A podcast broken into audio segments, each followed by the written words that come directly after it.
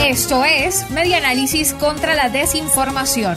Compartimos noticias verdaderas y desmentimos las falsas. Pago de pensión en Venezuela. Los adultos mayores están desamparados.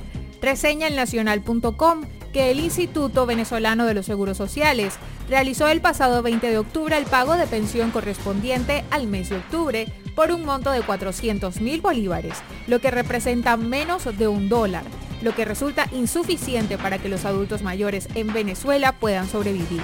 De acuerdo con una encuesta realizada en junio de 2020 por la Asociación Civil Convite, 63% de los adultos mayores depende de la caja CLAP para adquirir alimentos porque no cuentan con los ingresos suficientes. Un kilo de harina de maíz actualmente supera los 450 mil bolívares, al igual que el arroz y la pasta, mientras que el kilo de carne se encuentra en 1.800.000 bolívares.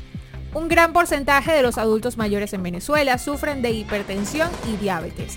Cabe destacar que algunos de los medicamentos más económicos para tratar estos padecimientos superan los 700 mil bolívares por 10 pastillas. Ese es el caso de la amlodipina, recetado para personas que sufren de tensión alta.